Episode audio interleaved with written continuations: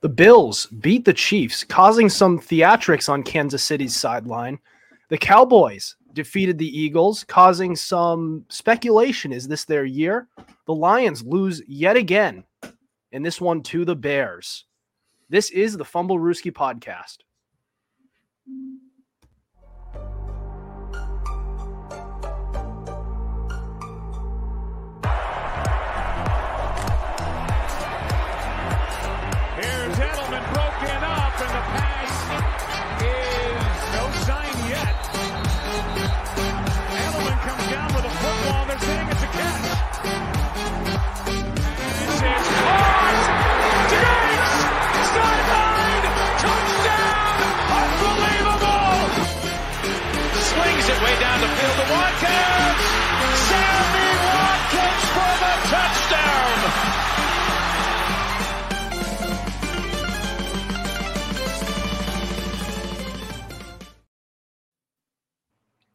Welcome back to the Fumblerooski podcast. I'm Adam Wright with CJ Medeiros and Chris Costich. This is uh week we are recapping week 14 and this is about as eventful a week as I have seen in my recent memory with covering the league. So I teased some of the topics that we are going to do today, but there are some that we won't be able to touch on quite as much that are just unbelievable stories. First of all, uh, the Jaguars, they lost to the Browns 20, 27 to 31. Uh, yet another win for the Browns with a backup quarterback. And Trevor Lawrence doesn't look like the same guy coming off that high ankle sprain. Uh, the Texans got their crap beat in by the Jets. And don't look now, but the Texans are starting to get a little injury prone. They lost another wide receiver this week, um, and things might be starting to fall apart on that end. The Ravens, 30, 37 to 31, they win in a thriller over the Rams. I told you guys on Friday, this looks like a trap game, and it was this close to being that. Unbelievable game by these two teams. Uh, we're also going to cover the Lions losing another game to the Bears. 28 to 13. It wasn't close, which makes it even more troubling for a team that we thought was going to be a Super Bowl contender. Cowboys, this could be their year, man. This could be it. Uh, on top of that, we are going to uh, we're going to go with what we're going to start with today, which is the Bills beating the Chiefs 20 to 17. So the way it's not the fact that they lost, which is a story in itself. It's the way it happened. So the Bills, first of all, they almost shut they almost shut out the Chiefs 14 to nothing until the very end of the fourth quarter, which is something that is very unheard of. The Chiefs did pick it up and they did they did take the uh they almost uh they did tie it in the fourth quarter. However, uh the the Bills came out on top, but again, it's how it happened. So it was the very last drive of the game, and in an in a miraculous in a miraculous play. So it was a it was a first down to to uh, Travis Kelce. Kelce laterals it to Kadarius Toney, and Toney runs it in for the touchdown. It was called back because upon further review, you could on the replay, you could clearly see this. Uh, Toney was offsides. Now, the dispute has not been whether or not he was out, he was offsides. It has been that typically over our league's history, the ref would give you the ref would give you a warning and say, You're offsides, get on sides real quick. There was no warning. However, they have started to crack down on it. It's been it's been called 12 times this year. Meaning that there is there is some changes being made now. They're not giving you warnings. They're expecting you to to line up on sides. Um so they did they did make the call. It was called back. The Bills ended up winning and the way the the way the Chiefs responded to it. So uh Patrick Mahomes went off on the sidelines immediately following this call. And th- that's not the issue. The issue came where uh, in during the during the immediate post game when they all every all the players were on the field all the when all the players were on the field the um he went up to the to Josh Allen and he was still complaining to instead of congratulating him he did hug him he did dap him up. Uh instead of congratulating to him he continued to complain about it. And then during the post game press conference he complained about it even more saying admitting that it was a penalty, by the way, but also saying that they shouldn't have called it, which is, I think we can all agree, uh, just because you want to call to a, a, a, penalty to not be called doesn't mean that it shouldn't be called. Um, on top of that, so Andy Reid did admit he said, "Yeah, uh, Kadarius Toney did not check with the referee before that he was offsides. Um, he did not ask. Kadarius Toney has not said anything either. He has not made a comment about this, which should tell you, which should speak volumes, by the way. But I just wanted to get you guys' thoughts on it. Chris, why don't you start us off? What what the hell happened today uh, on Sunday night? Uh, just the Chiefs got a taste of their own medicine. They just forgot how to act. Apparently, uh, look, it you know, and there was people in the comment section that was saying, "Oh, I played football. The ref is supposed to." I played football too, and if you played football, you know that every as a quarterback, every single time that we went up to the line, the receivers were going up and throwing a thumbs up, saying, "Hey, am I good?" And that it's not the ref's job to tell you if you're good or not. You have to ask them if you're good. They're not. They don't tell the D linemen if they're lined up off sides to take a step back or two and they're not going to do the same thing for you if as a receiver unless you ask them. So, yeah, Andy Reid. The thing with Andy Reid is that he did that he was critical of the refs on Sunday, but yesterday he did say that Kadarius Toney needs to check with the official, and that's the main thing is that Kadarius Toney once again screwed up, and seems to have Mahomes like as much as Mahomes has been very uncritical of his receivers this year this was the game that he really should have been critical towards them, especially with Kadarius Toney screw up. Um, I think it it's CJ said this the other night too. If this was any other quarterback, they'd be getting put through the ringer like like no other. And if we're supposed to be putting Mahomes and Brady in the same conversation, like there was a clip that I just saw from uh, the 2019 season from when the Patriots and the Chiefs played. That was when the that was the N'Keal Harry stepping stepping out of bounds game when he didn't step out of bounds and Brady was asked about it and Brady said, "Yeah, you know, well, it's a tough call, but at the end of the day, you shouldn't be putting yourself into that situation where you're down by 3 and you need a drive to to score a touchdown or a field goal to tie slash win the game. You shouldn't be putting yourselves in that position to begin with where you end up getting screwed up screwed over down the line. And at that point you get screwed over. How do you respond after that? More times than not teams that are on the wrong end of it do lose but it's how you respond after that and the chiefs yeah. didn't respond well yeah listen they didn't respond well at all and i so i'll give mahomes and reid this we have never seen anything like this from them. In the time that these two have been have been paired together, we have not seen this.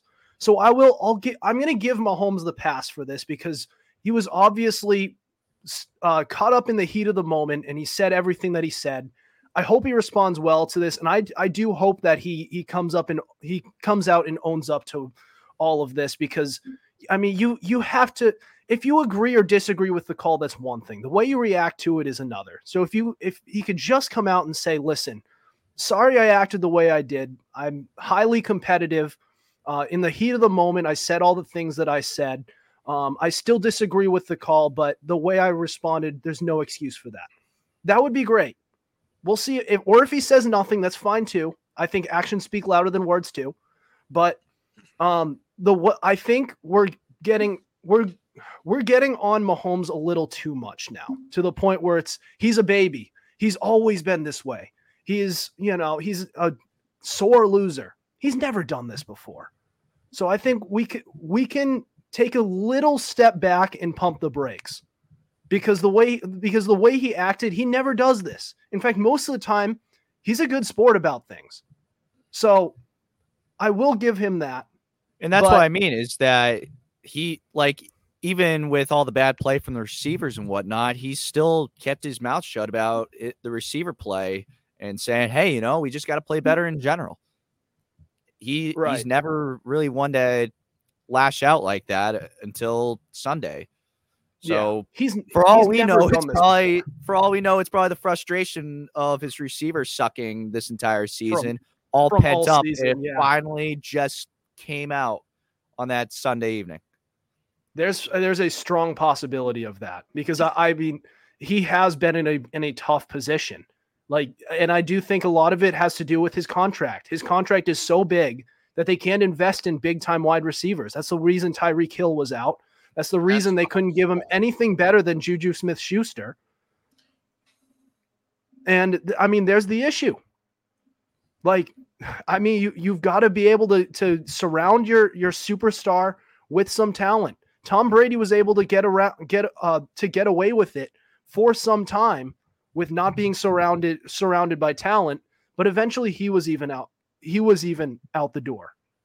So you got to surround your superstar with some talent. I know Travis Kelce is an elite tight end, but you got to give him more than that. That's not enough. Adam, may I say something? Sure. Why, thank you. Honestly, the reason people are going so hard on Mahomes is because he's never done this before. And I, it's not Mahomes himself that bothers me. It's just, it was the way he was carrying himself. It was the way that he continued to pout. And, and if you listen to his reaction, the excuse that the ref should tell the receiver is a flimsy one because I'm sorry, if you are a grown man playing this sport, which you are paid millions of dollars for, and you have to rely on a referee to tell you whether or not you're off sides, then you may as well hang up the cleats and retire right now. And let me tell you something. It's not just Mahomes' reaction, it's Andy Reid's reaction, who called that penalty, and I quote, a bit embarrassing for the league. And how Reid said in the post-game presser that once again the ref should have told Toney. Well, Andy, I have news for you. You love cheeseburgers, maybe you should shove a cheeseburger in your mouth before you say another stupid thing and waste some of our brain cells. Because let me tell you something. You're a coach. You're supposed to be the the adult in the room. And the fact that you gave into this is sad. Furthermore, I want to touch on what Chris Costich mentioned because he's correct. The number of offensive offsides penalties have jumped this year because the refs aren't there to baby you, they're there to enforce the rules. And the worst part about all this is the fans, the Chiefs fans. They've reacted with three D's deflection, delusion, and denial. And look, you've seen it, and they're, they're parroting the same excuse, but here's where the deflection part comes in. They're like, well, Tom Brady always got a pass for acting this way. When Brady did it, it was passion. It's like, first of all, the NFL media is so on Mahomes' side because whenever Brady did something like that, he'd get called a crybaby, he'd get called out. And if anything, Mahomes, I think, just from a media standpoint, has gotten off fairly easily. Then there's just the delusion. And here's something for you. Ready for this? NFL Hall of Famer Warren Sapp went viral for saying, uh, he actually wasn't offsides. There's a handful of Chiefs fans and a handful of sports folk that are saying, oh, look at this angle. He was totally not offsides. Give me a break. Chiefs, shut up, take the L, and move on. What I hear most is actually the not whether or not he was offsides. It was number one, the ref didn't let him let him go. Uh, the refs didn't let him let it go, or they didn't they didn't um they didn't let him let uh Toney they didn't let Toney know. It was the it was also the other thing. The very next play, they claimed that Von Miller was offsides. Warren Sapp also debunked that because you can first of all, it you can make a case he doesn't Von Miller doesn't even pass the blue line. Second of all, the blue line is actually very inaccurate. If you look at the the angle of the play, mm-hmm. the blue line is one spot, and then a half yard back, the ball is there. So you can't look at the blue line. Yeah. People keep on forgetting that blue line is not official. It's from some kid from CB. It is from some kid from CBS who's working who's working graphics that day. It's not official. Mm-hmm. broadcasters literally have to remind people that those lines are not official. The first down marker is not official. The freaking target line isn't official. The line of scrimmage is not official. Nothing's official. Everything's on You- the field. You hear it. You hear it routinely. Remember, folks, this line is not official. Whatever whatever is official is on the field, but they keep they keep going with look at the line. Look at the line. Don't look at the line. Look at the ball. or don't care. And also, I just um going on I lost my train of thought, but uh um yeah, I think Listen, something that we the- should say though is props to the Bills because it looks like they were dead in the water a couple weeks ago. They fired Ken Dorsey, and it seems that it's worked out for them. Josh Allen has, granted, he had an interception. He still had a couple turnovers here and there, but the way that this Bills offense has been moving the ball around has been a lot better than what we saw during that cold stretch that they were on. yeah. Um and I I did I did uh I do remember what I was going to say. I do not think the media has been kind to Mahomes during these past few days. I just don't think so. And I don't think the fans have either. Have you seen that on our reel that we just No, that no, we no, posted? I. I didn't It's say the fans all- they're- I said the media has. I mean, they've said a few things, but it's nothing to the level. Especially when the fans have mentioned how they're like they would give Brady a pass. There is nothing in history to even justify saying that. It's not true. And On Costich all- mentioned what I said too about how if this was Purdy or Allen or Hurts or Lamar, they, they would get dragged through the ringer. I actually think Mahomes is getting out pretty light from a media standpoint. Fans, not so much. It's been all over ESPN. They've been go they've been coming at Mahomes. Whether you think it's it would be worse, better or worse than other players, that's one thing. But there's Mahomes is certainly getting getting his an earful for what he's what he has been doing. And I hope he responds to it. I hope he responds either by uh by his actions or by his words and saying, "Look, sorry. Got it.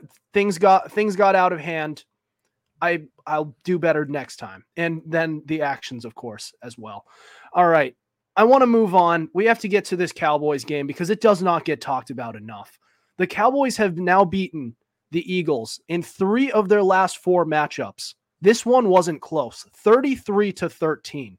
We're going to get to that next. And if possibly the Cowboys have grown a little bit into an actual contender this year. Why? How are things different? We'll talk about that next. This is the Fumblerooski podcast.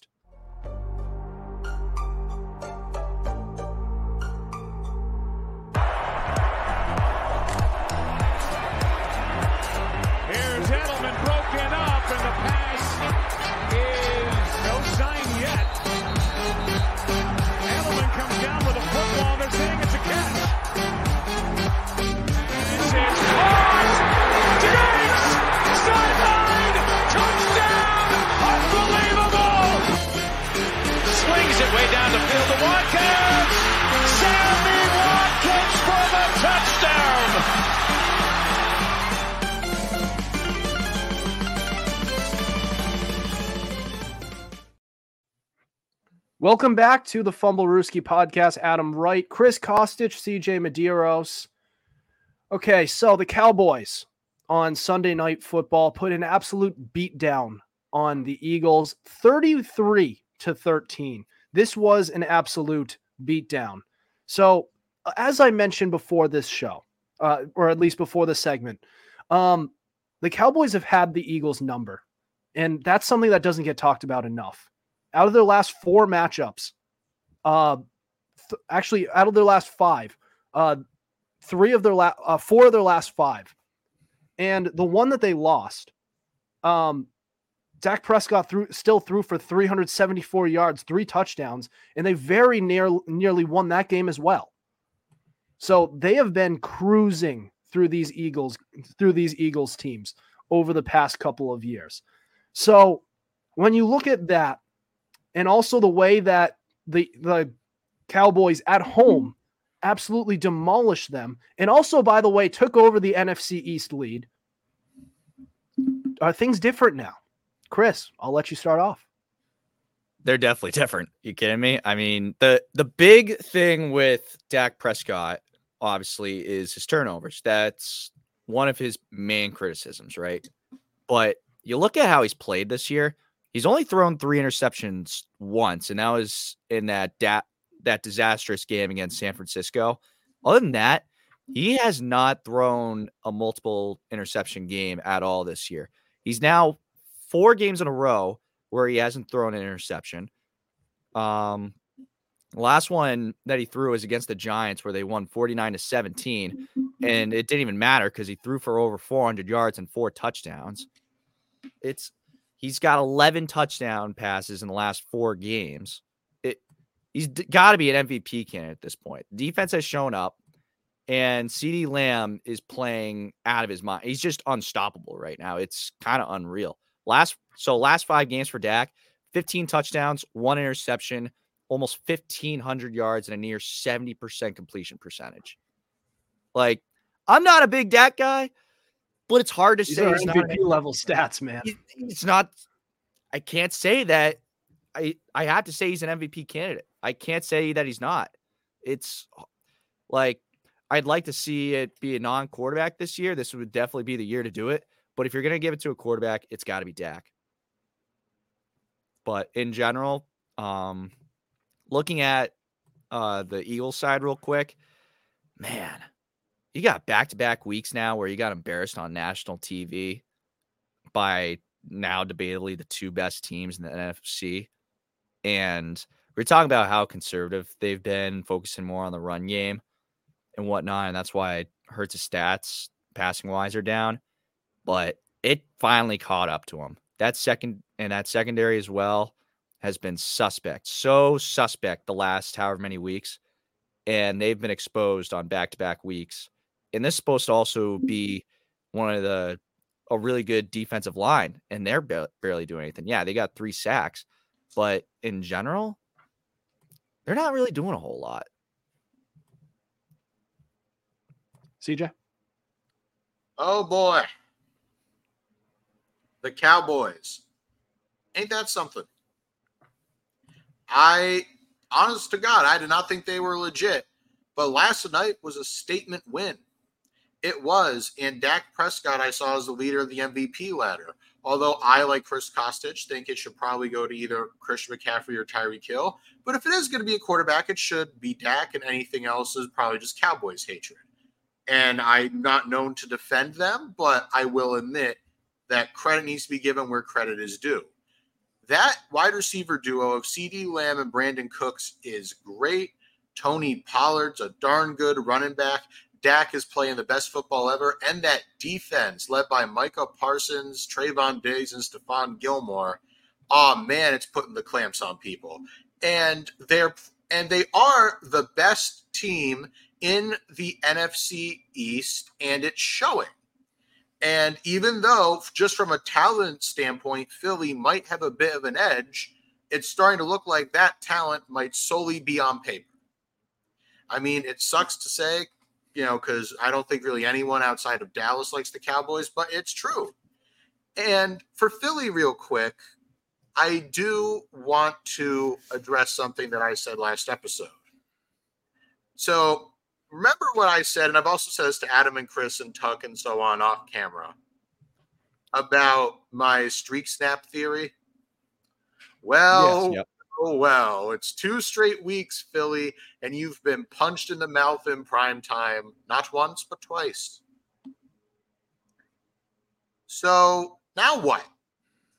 You were running your mouth. You got, like I said, you got smacked by the Niners, and you just got smacked by your division rival in the Cowboys. Uh, things are falling apart there. And like I said, when you get punched in the mouth, and now when you when it happens again, this might be a mentality question. It really might be. They're, they're starting to hemorrhage games a bit. You know what I mean? And if you lose and you can't stop the bleeding, like from a mentality standpoint, that is a worrisome place for your team. And I want to ask this off the top of your head Does anyone know Philly's schedule. Uh, I got it up right here. Oh, thank you. So who do they play next? Uh, they play Seattle next week, which I just pulled I I, to I want to bring up a stat. I want to bring up a stat. Stat. Sure, bring up a stat. Bring up a stat. Uh, I'm gonna say Eagles are gonna win next week, and this is based off of oh the. yeah, I. I, I mentioned this to you guys before. Um, the teams the week after playing the 49ers are 1 and 11 this year. And that includes the Eagles loss last week. Hmm. Well, well, well. So yeah, Philly is going to need a bounce back game soon. But so after the Seahawks, you got the it's the Giants, Giants twice and the Cardinals. The. Cardinals. So yeah, from a talent standpoint, if you're a Philly fan, there is no reason you should lose any of those games. Even if you lose one, I won't say it's panic time. I might have to raise an eyebrow at you. But Dallas, I think Dallas is heating up at the right time because for the best bit of my time here, let's take a look at their schedule. Up next, they have the Bills, who are coming off a statement win against the Chiefs.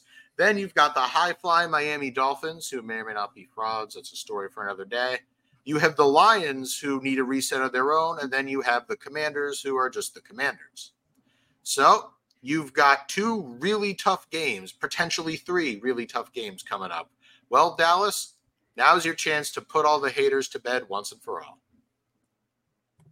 My uh my other thing I want to point out with Dallas, they've been incredible at home. There's no ifs, ands, buts about it. They're 7 and 0 at home right now, and they'll probably be 8 and 0, maybe. Uh their la- they don't have their last home game is against the Lions, week 17. Um primetime game as well. Uh seeing how the Lions are playing, that might be a Cowboys win, so we could see the Cowboys going 8 and 0. My problem potentially is going to be how they do on the road. Three of the next four are on the road, and they are putting up significantly less points than they do at home on the road. And um, they're also giving up more points on average than they are getting points on the road compared to at home. So that is probably going to be my one concern. So they better hope to God that they can string that the 49ers lose a game or two or maybe a game and the Cowboys win out so they can get that one seed so they don't have to worry about playing on the road. But that's that's just me.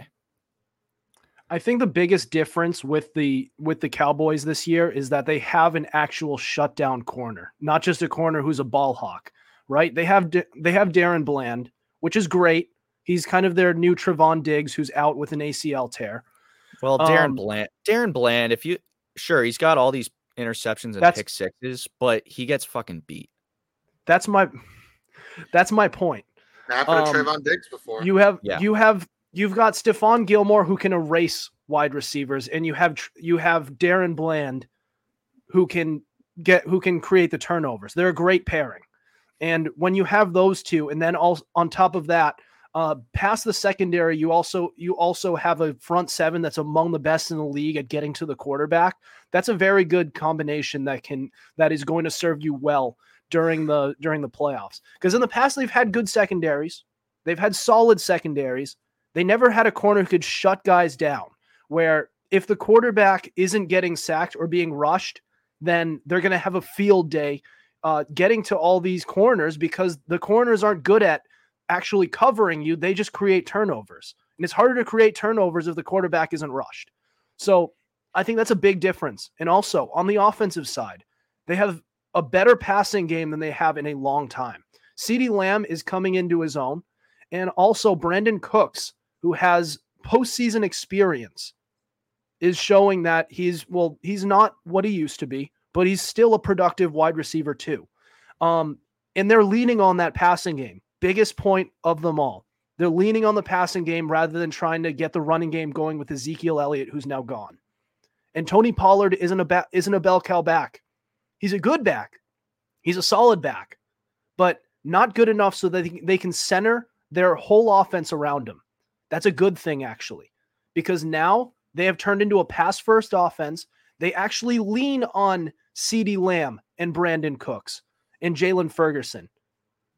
which is a huge, huge plus. That's something that they have not done. They should not have been run first for all these years. They should have been a passing a passing offense. They are finally doing that. And that is why that is why I said all off season things could be different on this show. I have said it all off season. Things could be different. They have really restructured this team. I got laughed off set every single time. Who's laughing now? Who is laughing now? 10 and 3, baby. How about them Cowboys? Yeah, whatever. Um, I will say this. Too. Well, I guess a broken clock is right twice. Yeah. Um. Never mind. I thought Whatever. I had something, and then I couldn't find where it was. All right. No, you should run for senate. Uh, Okay. I was gonna say something about how, uh, looking at past teams with a top five offense and top five defense, because that's what the Cowboys are right now in terms of yard or uh, in terms of points scored, or actually, oh, I did just have it. One, I'm such an idiot. Uh, the last team having a top five offense and top ten defense in turn, or top five offense and top five defense in terms of points scored. I will say this hasn't been uh, the greatest thing in the world. Uh, there's only been two teams with a top five offense and top five defense in the last 10 years that have won the Super Bowl. And that was the 2016 Patriots and the 2017 Eagles. So it's so if you're thinking of a Cowboys Super Bowl win, maybe pump the brakes a little bit, but it's not it's not like it's out of the realm of po- yeah, I'm not going to say that anymore because I keep screwing it up. It's it's not entirely impossible for the Cowboys to win the Super Bowl, but history says otherwise. All right. We'll see how it goes. This is uh, this is going to be an interesting postseason. A lot of new teams in the in the in the race. A lot of teams that are better than they have in the in the postseason in the past than in the past. Um, but we're going to move on. We're Going to go on to the Lions, who are facing a little bit of a cold streak and may not be as great as we thought they were thought they are this year. But could that give them some repercussions down the road? This is the Fumblerooski podcast.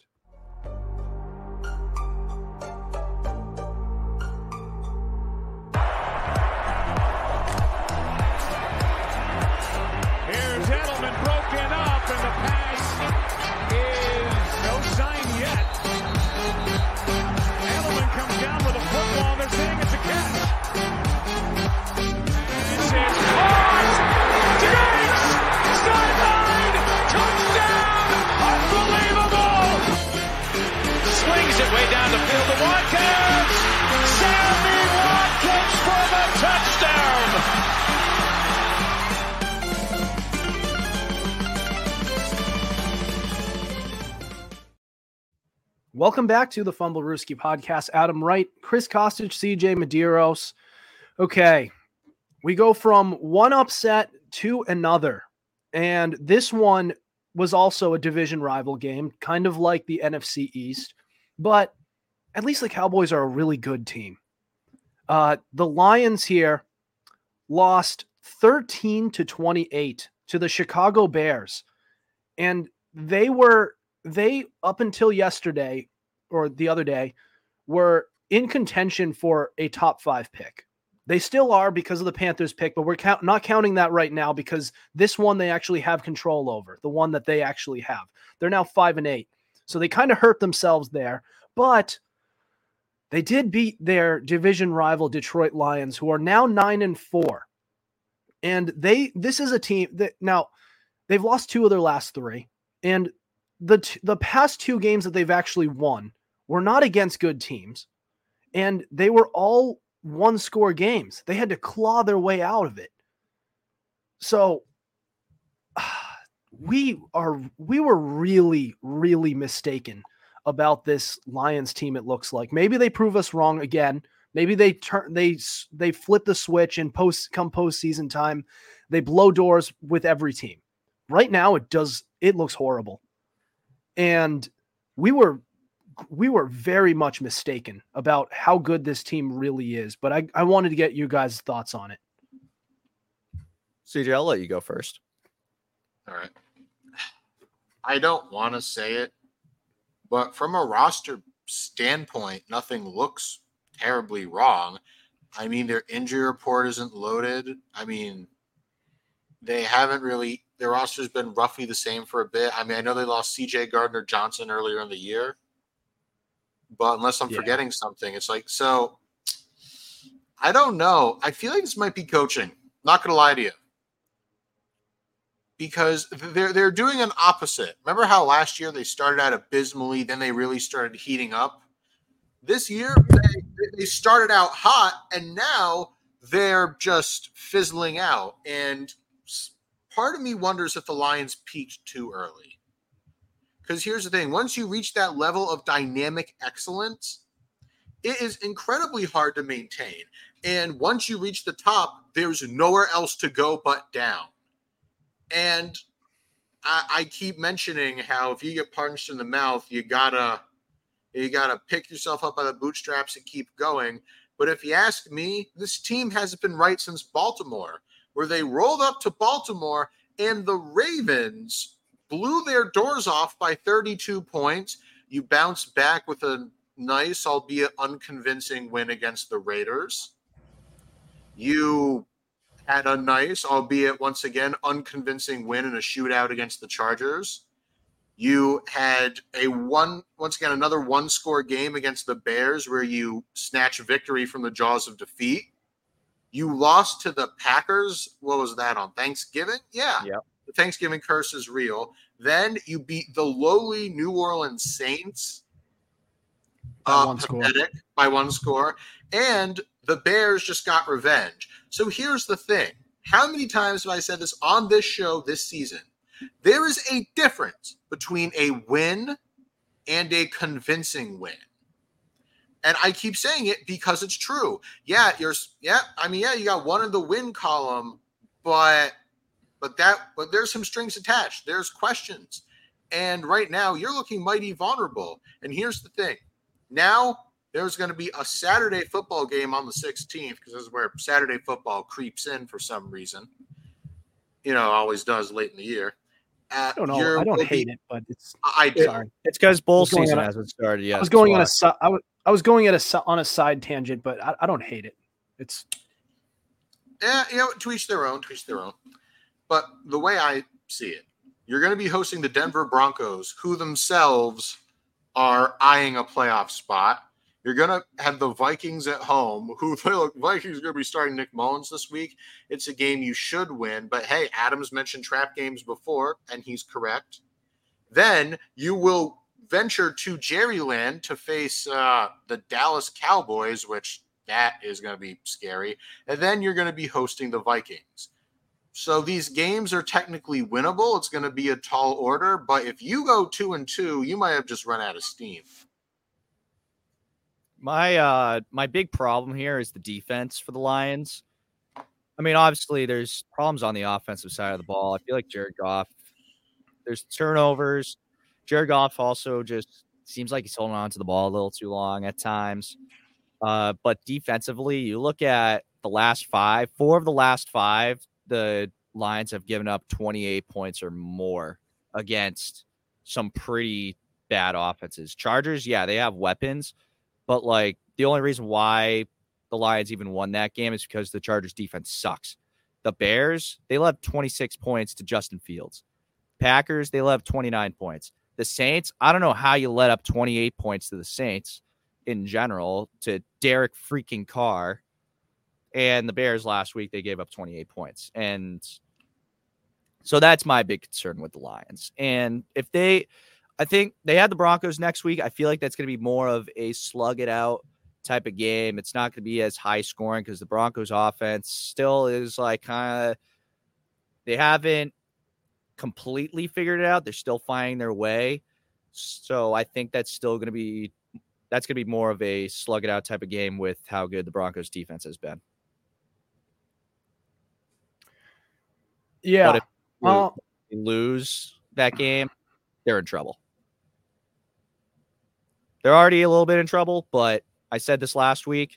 If they l- lose one or two games in this stretch, in this This is prior to the Bears game. They lose one or two games, then we will have to probably say that this Lions team is in trouble. I mean, I think they're in trouble already. And I honestly think it goes down it comes down to the quarterback. I mean, it feels like every other it feels like every other game now he's throwing multiple interceptions. And that's not that's not offensive play calling, that's just bad quarterback play. And I did like Pat I did like Jared Goff going into this year. I thought, yes, he needs a lot of help, but he has that help.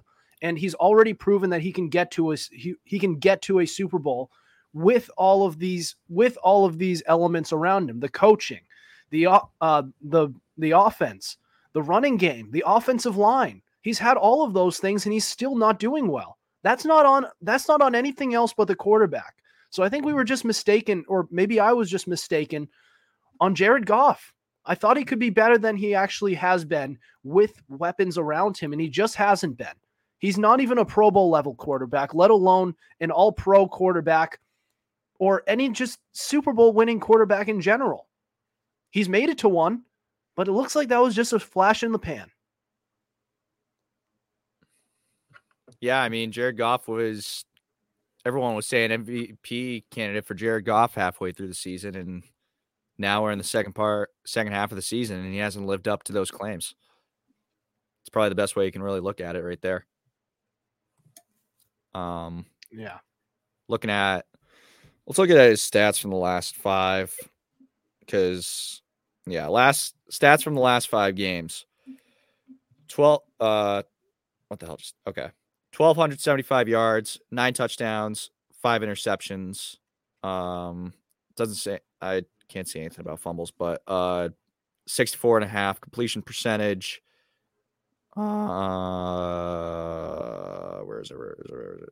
Oh, now it's giving me career stats. That's great. That's not what I want. But you but that goes to the point that you're saying, Adam, that it feels like that he's just throwing multiple picks time and time again and yes, the quarterback yeah. play has not been there at all. He has 10 on, top, on the year. On top of other is, things, of course. Which is with still four games left in the season, not good. Yeah. I mean, 10, that's that's just pushing it. Also, yeah. I'm pretty sure you can find the fumble statistics in uh in rushing stats.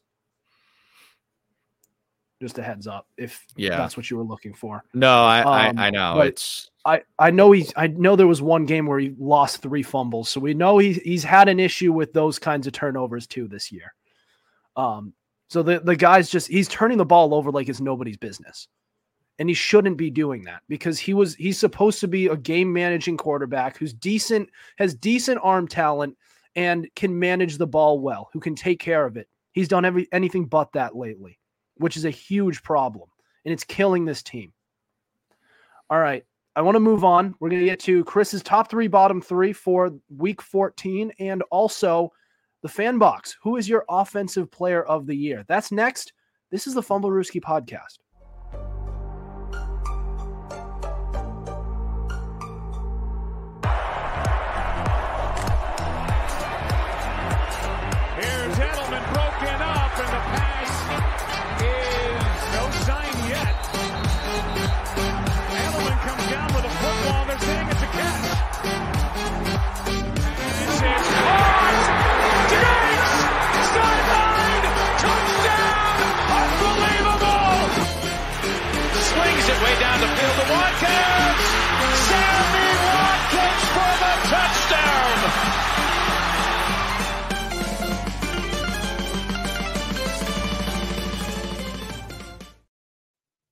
Welcome back to the Fumblerooski podcast. Adam Wright, Chris Costich, CJ Medeiros.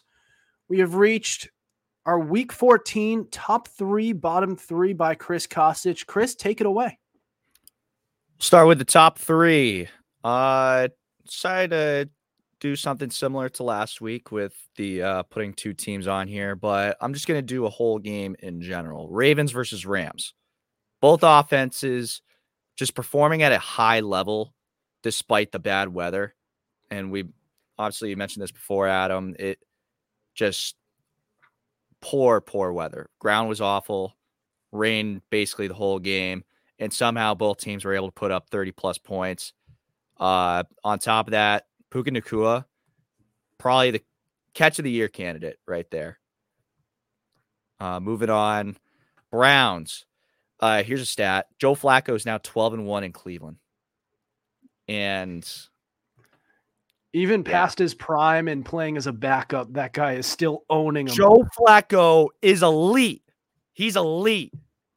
Probably not elite right now, but man, 2012 call. They wanted your argument, buddy. oh, jeez. Hey, a former president said he was elite. Said he has a Yeah. ring, he has the arm to back it up. And that's the thing is that Joe Flacco shows up when it matters most, and that's what you need from a guy like Joe Flacco. And I think that I don't know if we should expect more like that from what we saw last week, but could be enough to get him to a playoff push. He's on Uh, their he's on their practice squad now. They should the Patriots should look at signing him to there with the way their quarterback position is played. Yeah. Um, well, Joe Flacco's starting the rest of the season, so He, wasn't he just put on the practice squad? No, I saw reports Stefanski's having him start the rest of the season. Huh. Maybe I something thought- changed. Yeah. Just you Uh, can continue. Well, he got raised from the practice squad uh, prior to last week, or I'm gonna have to, yeah, Adam fact check me for that. Uh, Bears gonna round out the top three with the Bears. The defense has been very underrated this recent stretch. Uh, you look at you look at the game against the Lions, per, per se. The D line in general, especially the running game, Granted, they did give up 140 yards on the ground, but they got four sacks on Jared Goff. It's a very underrated defense. And with those potential top two top five picks, they could end up being pretty good next year, depending on how they play around with the draft. Leave it to you too. Adam, I'll let you go first. You can make a case for either of the two top teams uh, for for the Rams and the Ravens. Because especially like you didn't bring you brought up this point and I didn't think about it. It was in bad weather and it was played like it was a good weather game. Like it was a dome t- like we were playing in a dome or something. Uh Matthews the, the both of the quarterbacks combined threw for six touchdown passes and over 600 passing yards. Like they actually killed it. Kyren Williams 114 yards. Cooper Kupp flashing his 2021 self 115 yards and one touchdown. He can clearly co- coexist with Puka Nacua, who came into his own with 84 yards himself. I mean, this this was an unbelievable game. Now, this is this had some playoff implications for both sides, so you can't really call it a moral victory for the Rams. And the Ravens definitely still needed to win this game because they need to keep pace uh, with that number one seed in the AFC that remains competitive. But that was, I mean, this this game, I have no complaints. I was watching this game and I was, I've, I don't think I've been so entertained uh, in a football game this all season.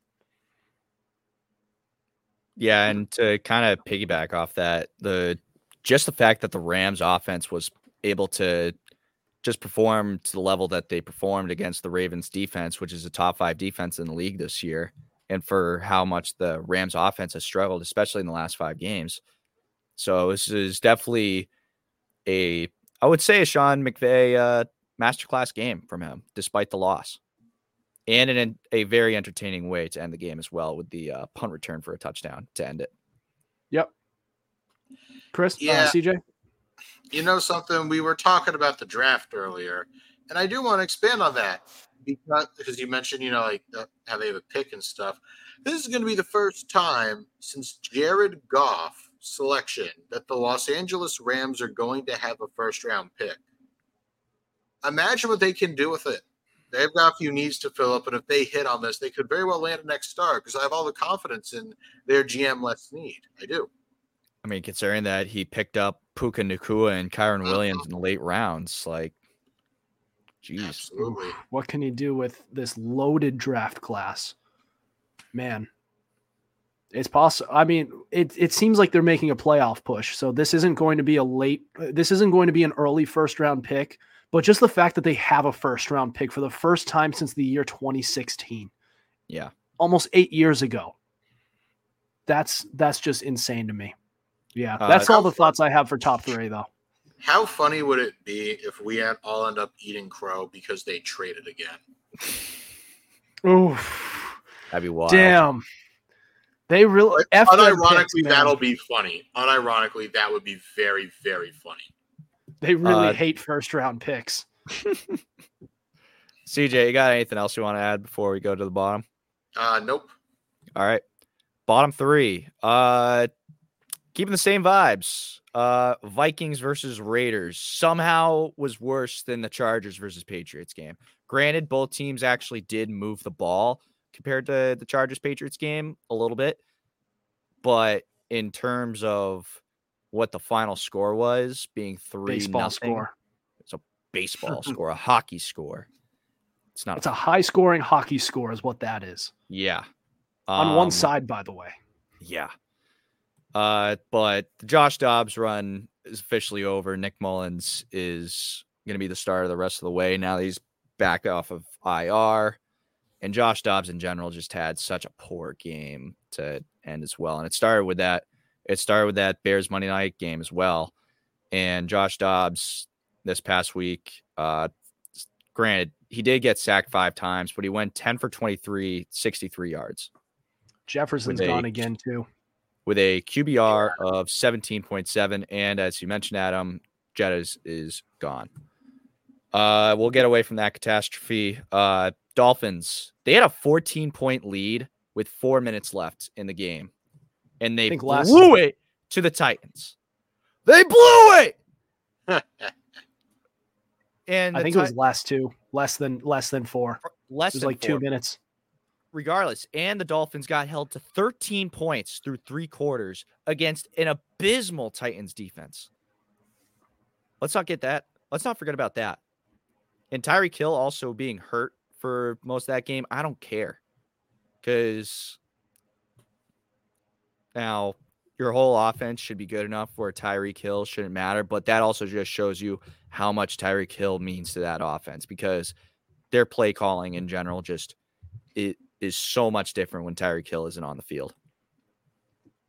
And you even saw in the uh you even saw in their la- on their last possession too, being every time that Tyreek Hill was not on the field, they're basically running the ball and the Titans on the Dolphins. Well, it was the Dolphins' second to last drive when they were trying to kill clock. The Dolphins were just running it out, and the Titans were just selling out. And the Dolphins just continued to not have Tyreek Hill on the field have him out there as uh, as a decoy for all I care. You got to do something to help yourself out. Help yourself out in the run game for all I care. It, Yeah. Mhm. um, last but not least, the Eagles. You got embarrassed back to back weeks now on national TV. Um, last week to the best team in the NFL, debatably, and this week to your biggest rival. And that's all I got. Yeah. Oh man. Um, Thoughts from you fellas. thoughts on the on the list that you put out. Uh, the Dolphins. The biggest winner of this game was not the Titans. It was Tyreek Hill in his MVP case. As soon as that guy left the field, the Dolphins were a completely different football team. And just imagine if the Chiefs had a wide receiver like that. I think the Chiefs with Tyreek Hill would be legendary. Pairing him up with Tyreek Hill. Too bad it never happened. Yeah. And the Titans themselves could have been a top three candidate as well. in this game in general was definitely a game of the week candidate in terms of the Titans making their big comeback. And Will Levis, 327 yards. He only got sacked once. And Adam, Yeah. you let you were pointing this out earlier too. This streak of the Dolphins losing, they give up three or more sacks. Dolphins gave up five sacks last night. Yep. The only losses that the Dolphins have this year are games where they they have allowed three or more sacks. Tua cannot win when he's on his ass. That is I just also No, we can't. no. that's just canon. I also Um, want to say that uh, this game also kind of kicked me in the nuts because I was well on my way to winning in fantasy. Raheem Mostert had just gone in his second touchdown in my flex spot on my roster. Two touchdowns, 96 yards from him.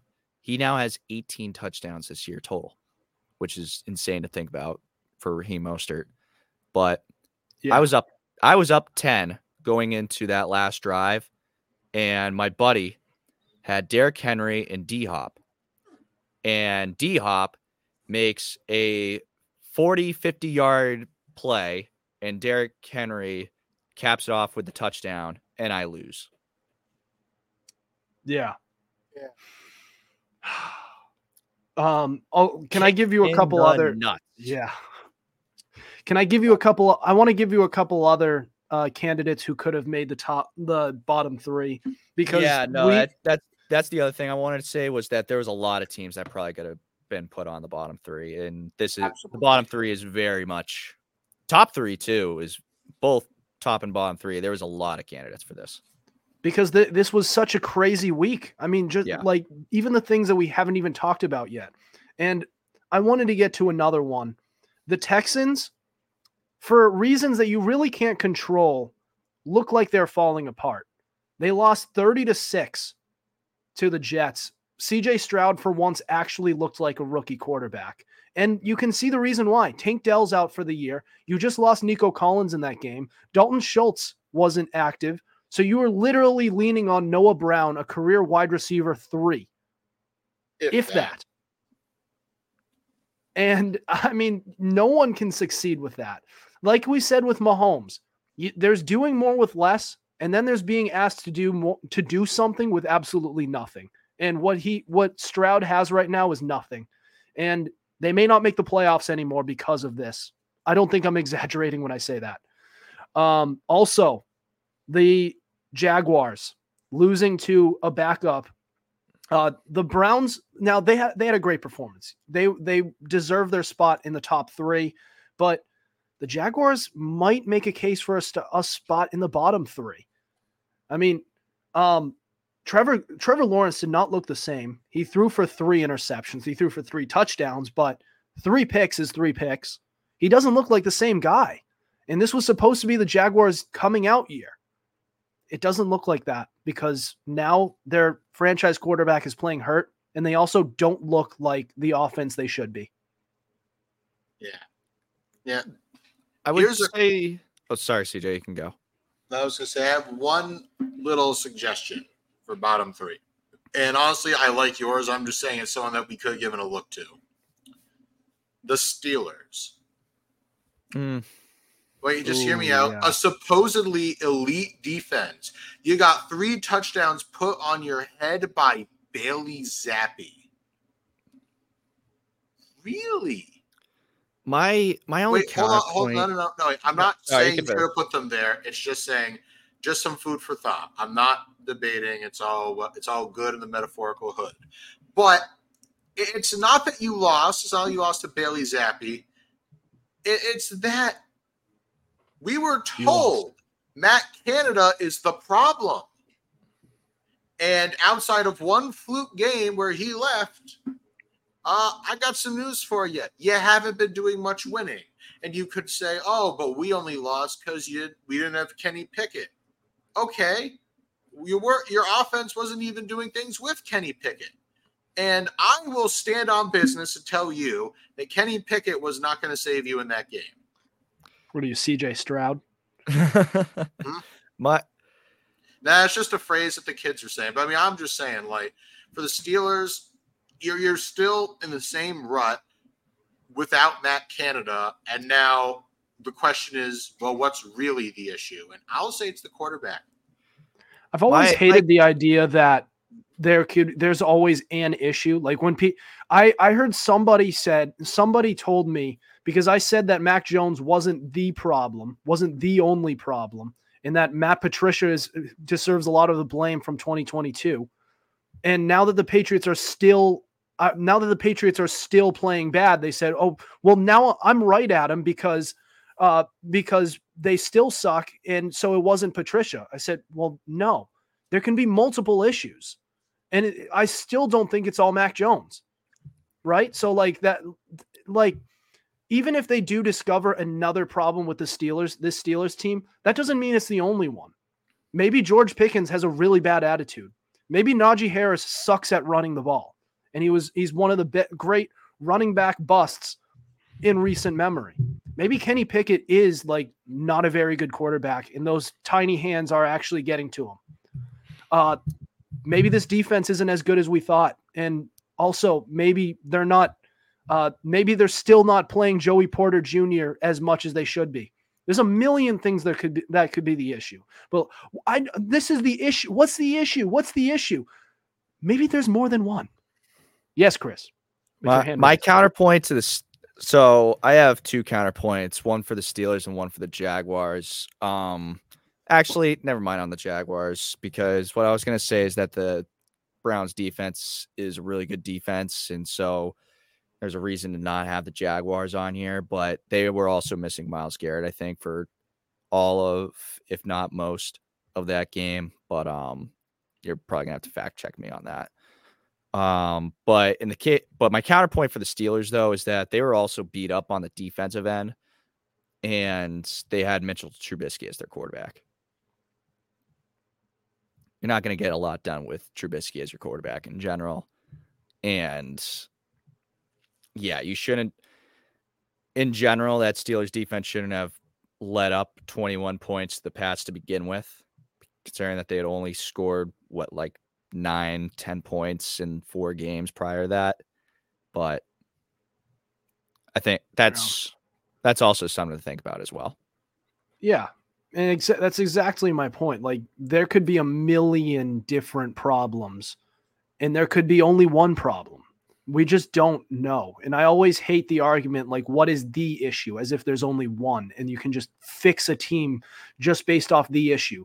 Like Patrick Mahomes uh excuse uh, uh Matt like Matt Patricia was the issue. There could be multiple issues. How about the offensive line that was terrible? How about the offensive the the offensive line that uh I second time I've mentioned that. How about the wide receiver corps that was terrible? Um, how about the fact that they got nothing out of Jonnu Smith? How about their drafting? Their drafting's pretty bad.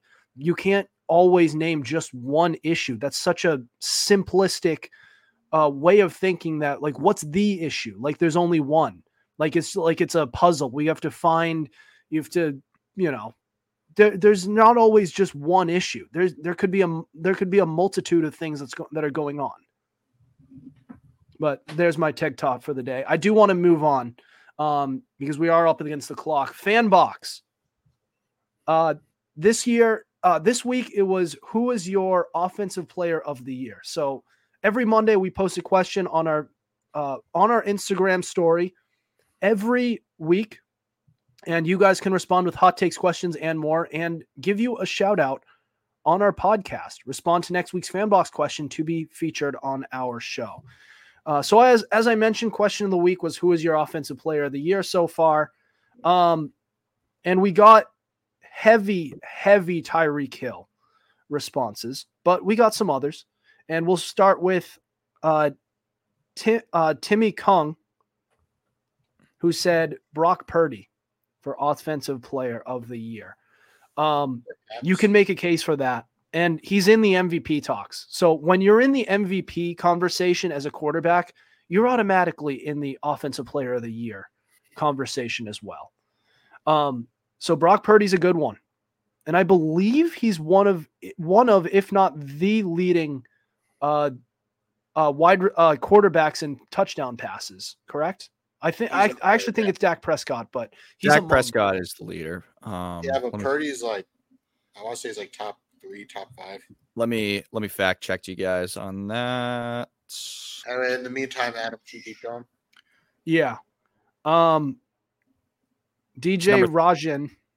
He's number three. Oh, he is number Three. three. Yeah, top three. So he's Or, up well, there. tied That's- tied for second, but it'll be fine.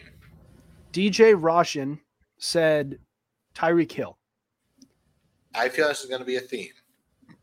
And Yep. again, like like I said during Chris's top three, bottom three, the biggest winner from that Dolphins game was not the Titans. It was Tyreek Hill improving his importance to any team. he leaves the Chiefs, they automatically fall out as one of the best offenses in all of football. Not automatically, because they had a pretty good year the next year with Juju Smith Schuster, but we won't get into that rabbit hole.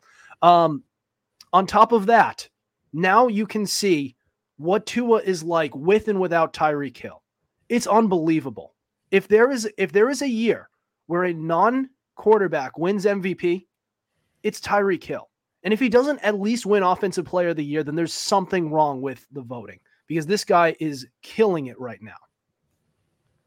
Um all right, Gabe Compton said Dak Prescott a guy who might actually end up winning MVP and he'll be okay with not winning offensive player of the year. Because I mean, we can honestly make a case that these these two categories go hand in hand and they just don't they give it to do. the same player.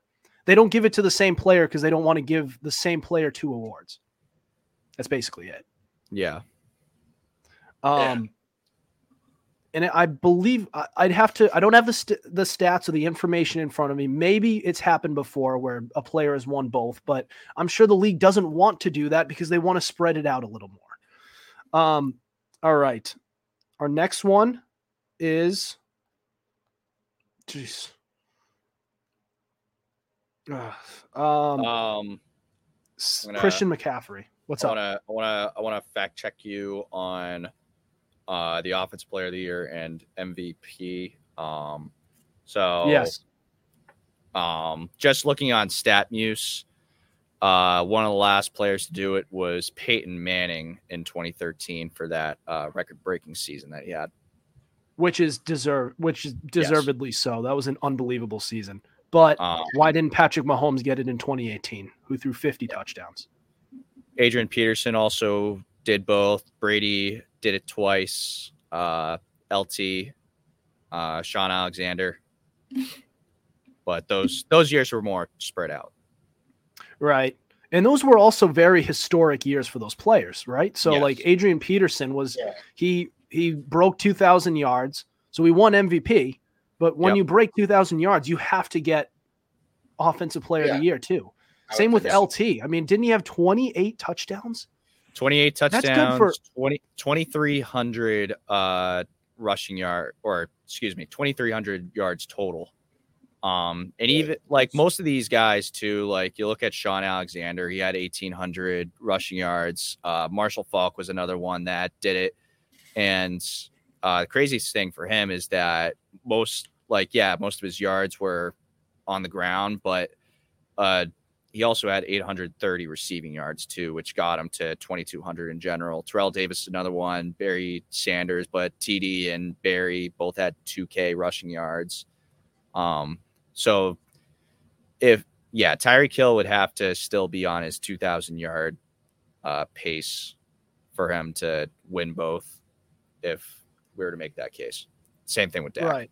Dak would right. have to have a, a, historic season for him to win both. Yeah. Right. And Tom Brady got he broke the the touchdown record with 50 touchdown passes. So he yeah, gets that, it. That's that's the other thing about uh so like 2007, yeah, he broke the record for touchdown passes, but 2010 is kind of this weird like outlier year, right? So he Yeah, that's he, true. Um why is Jesus Christ. So Brady in 2010 had 4300 yards, um 28 touch 36 touchdowns and four interceptions, or actually, excuse me, 3,900 yards, 36 touchdowns and four interceptions. Not necessarily a historic year, but it was a fantastic year in terms of obviously the touchdown interception ratio, but he wasn't breaking any records. So that's kind of the one little weird outlier of it all. Yeah. Um so our our next response was Ian Mulhern who said Christian McCaffrey. And McCaffrey, this and you can make a case with a lot of the the toys that Brock Purdy has in that San Francisco offense.